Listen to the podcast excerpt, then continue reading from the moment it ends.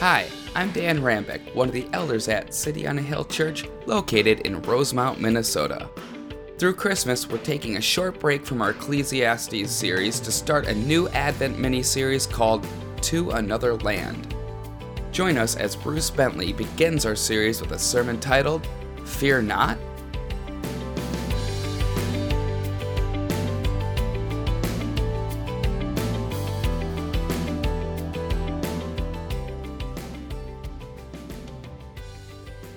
to, well, up to this morning, we've been in the book of Ecclesiastes, this ancient book in the original Testament with all this poetic literature and talking about meaningless stuff, whatever. And we're breaking from that and jumping into Luke chapter 2, which is the passage that you've already heard read this morning. Uh, so we're making a quick segue.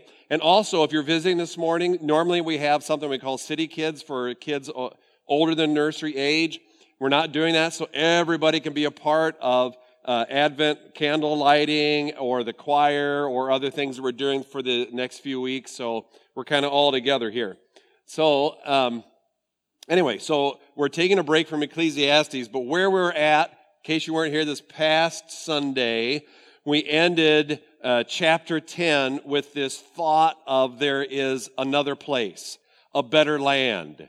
And uh, the writer, who is also called the preacher, imagine that, he then leads us to this thought, this idea that uh, there is a better place with a better king, a better leader who is righteous, who's got his act together, who uh, has some experience. He's not just a child in matters of politics or in leadership or whatever.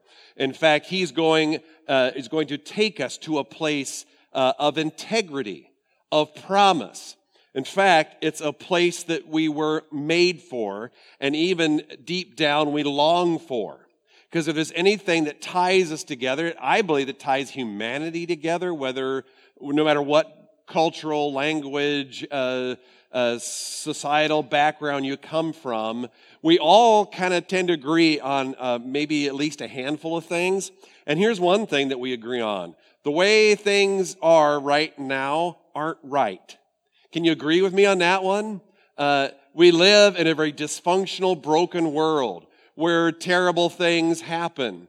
Uh, and there's something in all of us that says that's just not right. Maybe that's the way it is, but I don't have to like it. And I wish there was something better that we could all experience a place of peace and harmony and goodwill and the stuff that we all sing about and talk about at Christmas time. If you've watched any of the Christmas movies, which 99% of them are sappy garbage, but if you watch some of them, you get that vibe, right? Uh, there's a reason why there are thousands of Hallmark movies at Christmas time. There's something in our hearts that says, yeah, I know that sappy garbage, but I sure wish it were true. I wish there was a happy ending to the story where we all get along, where relationships come together, where brokenness is rebuilt, where healing takes place. The things that we inward long for, yeah, I wish that could happen. So the writer of Ecclesiastes gives us this hint that it is going to happen. That there is a king, a ruler who is right and righteous in all that he does, and believe it or not, it's going to happen. It's going to take place. And the exciting thing about Luke chapter 2 is the writer, Luke, tells us the beginning of what everybody has been longing for for centuries. So, as a way of introduction, I've got to say this uh, when it comes to listening and the Bible, okay?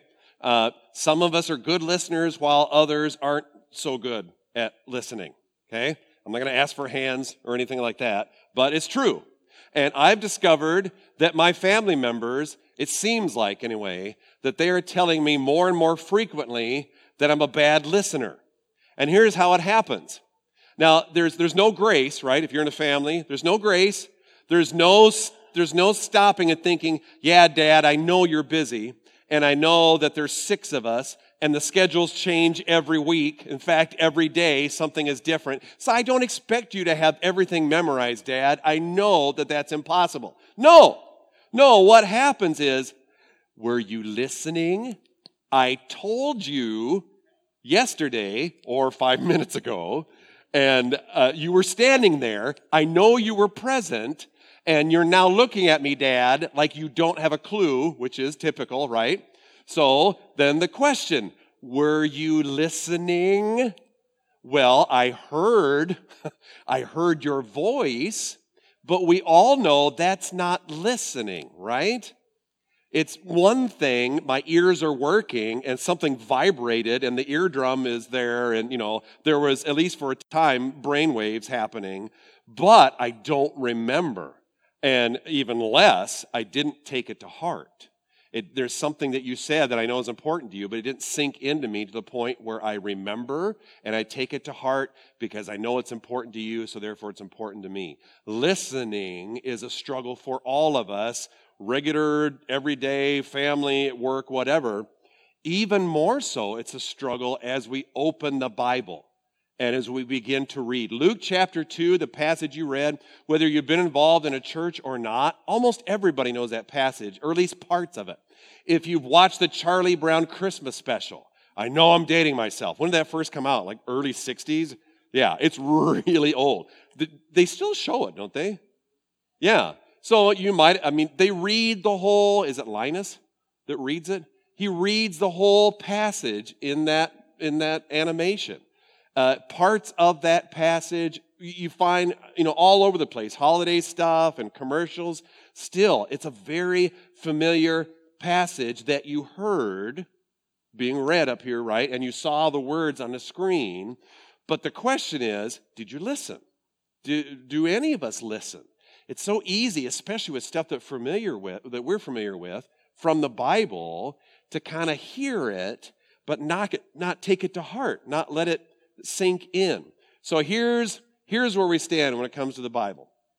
We believe that as it speaks of itself, that the Bible is living and active. That even though it's done being written, it's still writing. That it has a message from God that is living and it will be active in our minds and in our hearts as we truly listen to it. So, it's not good enough, in a sense, to just kind of read words and say, well, you know, whatever, I've heard that story before. But have you really heard the story? Have you really listened to it? So we want to listen deeply, not just with our ears, but with our hearts and our minds. So it's too bad that so much of the Bible isn't explosive, right? That's where we're that's what we're used to in our culture right now, right? If it doesn't have pyrotechnics if it doesn't have amazing 3D animations, whatever, then we're less likely to be caught up, for our attention to be, to be riveted on something. So, in that sense, yeah, there's no fire shooting out of your Bible right now, but give it a break. There is something that's worth listening to. So, this morning's, so what we're going to do is this uh, the next four weeks, we're going to listen to Luke 2. We're going to slow down and, and see little hints of the reality that's beginning. That that land that the preacher in Ecclesiastes talks about, that place where that king resides, and all of its beauty and its glory and its holiness and its righteousness and its wonder and all that stuff that we sing about every once in a while, it's true. It's real. And it's beginning to happen if we listen to it so that's what we're going to do. We're going to take time to actually do that. So this morning, we're going to talk about fear. Another thing that kind of unites us as humanity because we all have things that we fear uh, and have fear about. So, Luke chapter 2, the beginning of the story, there is a census. We heard that read this morning. So, in ancient times, the Romans, the Roman officials, they want to know how much money they can make off the people. That makes sense, right? Same thing today, right? Uh, uh, do we know how many people we have? If they pay their taxes, we should, revenue-wise, have X amount. So just imagine, it's bad enough today. Maybe it's worse today. I don't know. With computers and things going wrong, it's, it's hard enough today to get a grasp on any, anything, especially census stuff. Imagine ancient times where this word goes out everybody has to stop what they're doing at a certain time of the year, go back to the, your original hometown where there's connections with family, and to register for a census. That's what Joseph and Mary are caught up in. And as we heard in the story, Jesus is born, and then the rest of the story happens. And we pick it up here in verse 9. An angel of the Lord appeared to them, and the glory of the Lord shone around them, and they were filled with great fear. Now, it's very interesting that in original language, it literally says mega fearing fear. Luke really wants to make a point here. He uses, he actually uses the word mega, and he uses the word fear twice. One is a verb, an action, and one is a thing, as a noun. Mega fearing, actively fearing fear. Mega. It's huge. It's blow your mind out of this world, quite literally, huge. That's what the fear level is with these guys out in the fields when suddenly an angel appears and the world is different. Now, to listen, to really grasp and, and try to get into the story, we gotta, we gotta ask this question of ourselves. What is it that you fear? In the deep, dark, secret places of your heart, the place that you would really rather not anybody know, what is it that resides there that is true, deep, shake your knees kind of fear.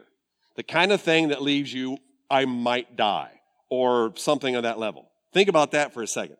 I still remember, I use this story once in a while if you're new, so it's new to you, okay? So I'll uh, just real brief.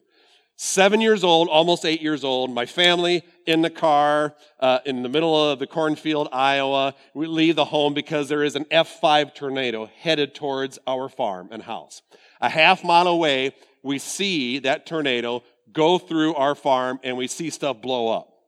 And as we turn around this country road, that tornado, as it blows through our barn, it's, it's if it's cutting us off. It goes through the field, there's mud flying everywhere, and it cuts us off and then comes right at us. And my seven year old life, right there, I still remember it like it was yesterday. You have those moments, right? Deep, bone chilling fear. I saw it, and my seven year old mind says, I'm going to die. And everybody in this car, we're done.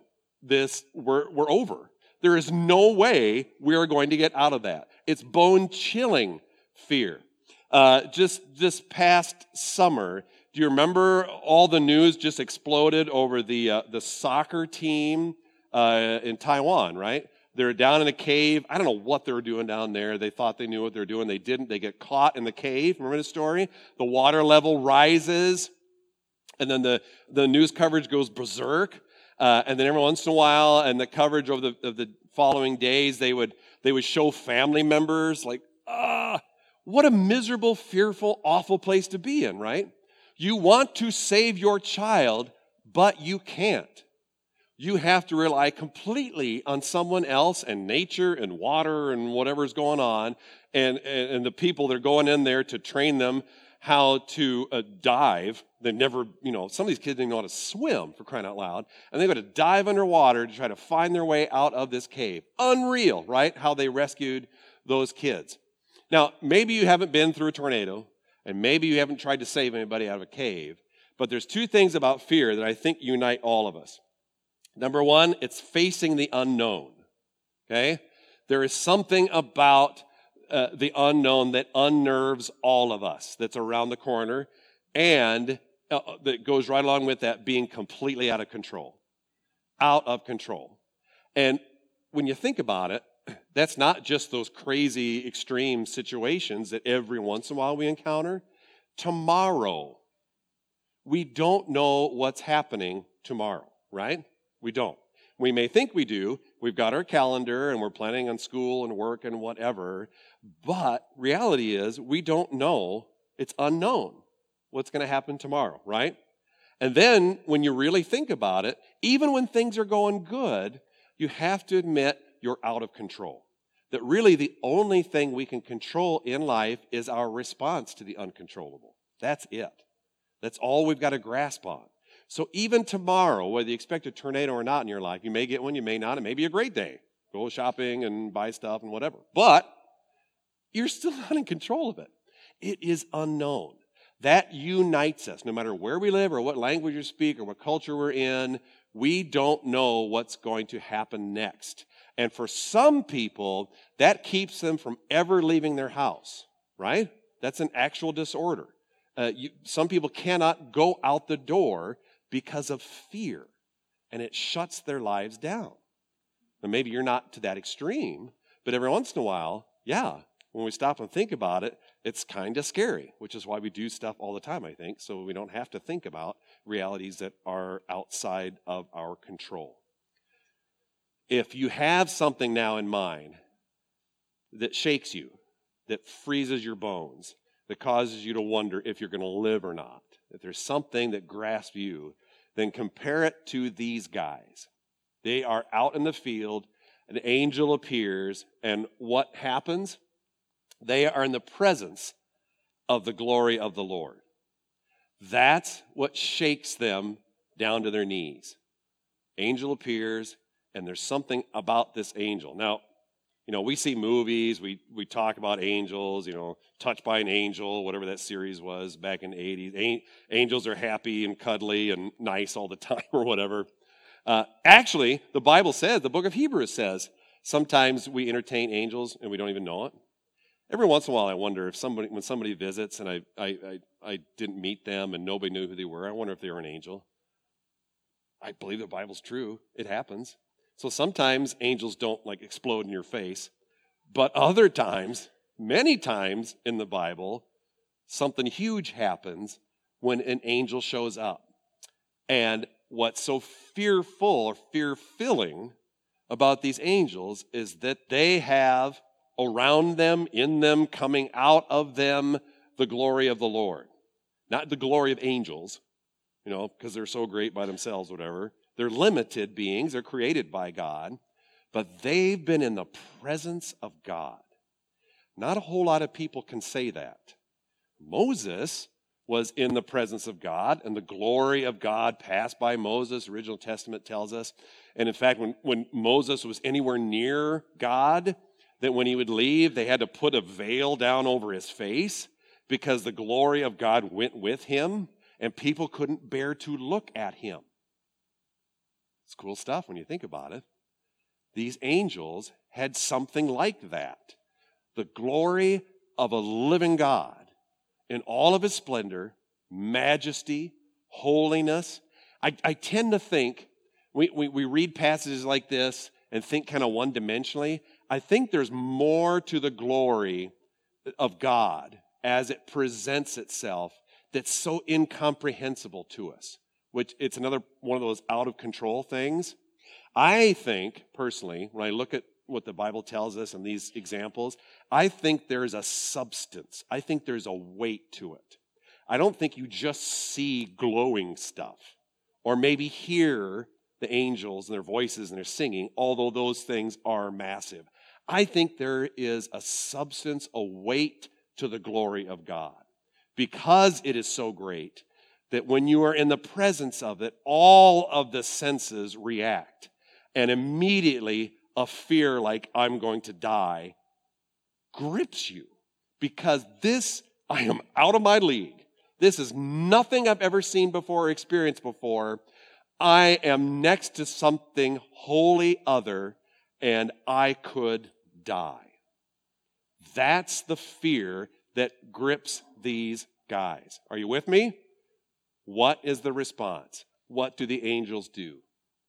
Luke chapter 2, verse 10 And the angel said to them, Fear not. This is so important to the rest of the chapter that we've got to stop on those two words this morning. Don't fear anymore. Now, as we've talked about, there's, there's different ideas within the context, different context of Scripture, okay? Because sometimes fear is more about the holy reverence and awe and wonder of God, and we should approach Him fearing out of reverence for Him. You got me? But there's other times fear is more of what we understand fear to be. When you, it's dread and I'm about to die kind of deep fear, okay? So the, the two ideas are probably mingled together, but the angel certainly isn't telling him, stop, you know, with your reverence to God. He's not that, the context would not allow that. The context here is stop thinking that you're about to die in the presence of God. Why is that so significant? Here it is. Because our relationship, humanity's relationship, since the Garden of Eden, has been based in fear. What happened in uh, Genesis chapter 3? We have this, or chapter 2 and 3, we have this beautiful picture of paradise. Uninterrupted fellowship, conversing with God Himself. Adam and Eve took it for granted that they could walk around the garden and talk to God about whatever, face to face. Can you imagine that? What in the world do you talk about? Right? So, God, the platypus, not getting it. Don't understand. You know, uh, what would you talk about? Fruit trees or why he created certain things, the, the whale, or what about the dinosaurs? I, what do you, I don't know what you talk about, but they could do it. It was part of their relationship. Then the snake, the serpent, and the fruit, the woman, Eve, and then she gave the fruit to her husband, Adam. They ate. Their eyes were open. There's so much going in that passage. We don't have time for that this morning. But we land on uh, Genesis 3, chapter, chapter 3, verse 10. God enters the garden again, as he always does. And uh, this time, it's different. It's post sin, rejection of God's plan in favor of their own, you know, approach to life. And Adam says, I hid myself. I heard you coming and I hid myself because I was filled with fear. That was not there previous to the fruit. It was not, it was unheard of. I don't, even the word fear, okay, would have been incomprehensible. And ever since I heard you coming, I have fear before holy God. I can't be with you. I, if I am, I don't know what is going to happen. They had perfect relationship before that. And it's done. Ever since that moment, that was a defining moment in our in humanity's relationship with God. I fear. I can't go near you. I don't know what's going to happen. That's what we've all had since the garden. And at this moment, the angel, the messenger from God, is what he's saying is that is about to change. Everything that you've understood about your relationship with God and each other is about to change when he says, Fear not. It's the beginning of a return. So much, there's so many cool things going on that I want to try to unpack over the next three weeks. But he's saying it's a return to what used to be, what God's plan always was for all people. It's about to change and return. So, what we see here is not just the shepherds in a field, okay, I don't have to be afraid anymore. What we see here is the beginning of the end of fear for everyone, for everything. Not just in, in, a, in, a, in a narrow thinking way between us and our relationship with God, but everything the fear of relationship with each other, with each other, the problems that we have when communicating, the problems that we have with nature itself. All of that is going to begin to be undone so that Jesus and his rule can be established in us and moving out from us to everywhere and everything. So the Bible goes on to describe this new fearless relationship we have with God and with each other because of Jesus throughout the New Testament. And really, that's what, from Matthew to the book of Revelation, that's what it's all about. That is what it is all about. This new relationship we can have with God that is no longer based in fear. I will give you a couple more verses here. Hebrews 2 14 and 15. Since therefore the children share in flesh and blood, he himself likewise partook of the same things, that through death he might destroy the one who has the power of death, that is the devil, and deliver all things who through fear of death were subject to lifelong slavery. Okay? Just real brief. The writer of the book of Hebrews he has the perspective of looking back at what Jesus has done, what he has established, the new relationship that we can have with God. He's kind of summarizing what's going on, at least the high points, the big points we need to remember. Since, therefore, in view of all these other things, he's saying, the children, the children of God, we, the children, we share.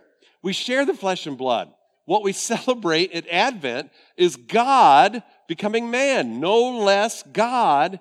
He is still God, and he becomes flesh and blood. Emmanuel, God with us. The only way for God's plan for us to be fully realized had to be through Jesus, who is all God and perfect in every way, and all man, so that he could become a sacrifice that takes away the sin that separates us from God, that causes all of that fear. That's exactly what he's talking about.